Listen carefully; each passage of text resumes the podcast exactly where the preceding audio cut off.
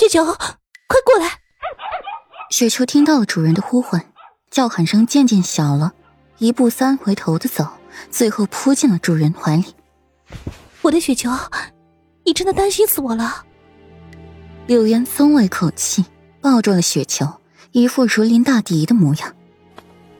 柳岩，这畜生是你的！妻子安小脾气上来了，拉开尹墨站起来，从凉亭下来。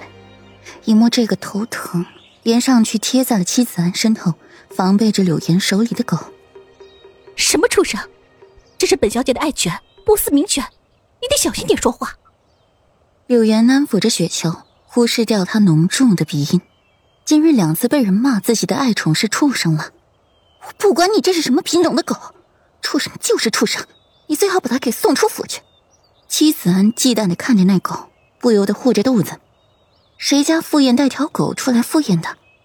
顾墨的脸色也不好看，脸色微白，撑着初雨的手站起来，用力的抓着初雨的手，指甲竟然没进了初雨的皮肉里。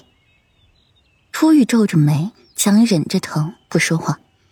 见顾墨发白的脸色和眼中的恐慌，初雨明了顾墨怕什么，想到那个流掉的孩子。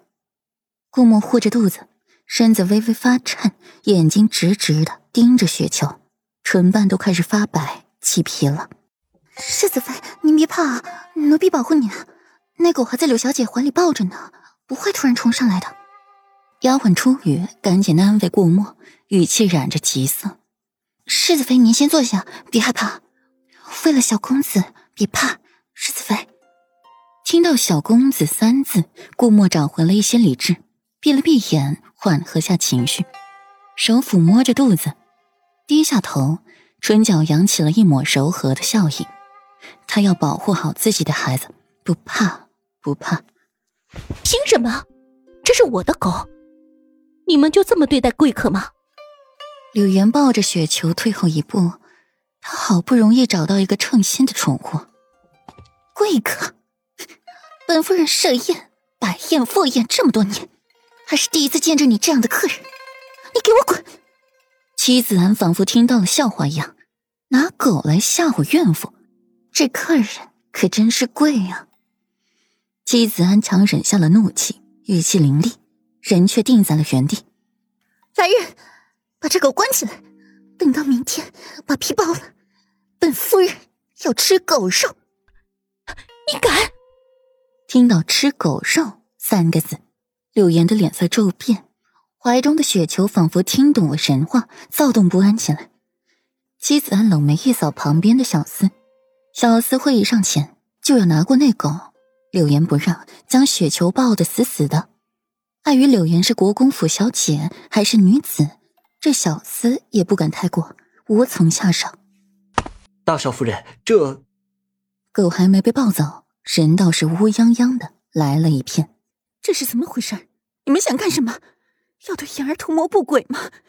好啊，我们大老远的来参加寿宴，这酒还没吃上，倒是被你们这么欺负，自己欺负还不够，还要这些狗奴才来欺负。柳国公夫人挤进了人群，看到这些小厮凶神恶煞的对柳岩，顿感气愤。什么时候他柳家人也轮到这些人欺负了？气愤是一回事，方才又和顾阮杠上了，说他回娘家连夫君都不陪同，简直丢人丢到娘家了。杠顾阮不成，又被怼了一番。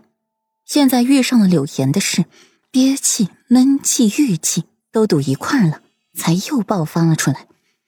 国公夫人能言善辩的紧，你质问我，倒不如先问问你的好女儿做了什么好事，拿着这条畜生，可以来吓唬本夫人和世子妃，她的居心何在？妻子安冷哼一声，倒是他有理了。在之前，妻子安或许大事化小，小事化了，可这触及自己腹中的孩子的安危，他就忍不了了。什么吓唬？雪秋一向很乖。从来都不会靠近生人，妻子安，你未免也太大惊小做了。柳岩不满意，这雪球一直就乖顺，才没有他说的那么不堪。小误会罢了。那你让这些狗奴才围着妍儿做什么？难道不是想欺负妍儿吗？国公夫人一噎，没想到是这样，看一下顾墨的孕肚，见小了些。国公夫人的话可不是这么说的，畜生发起疯来可是没人性，更何况他就是条畜生。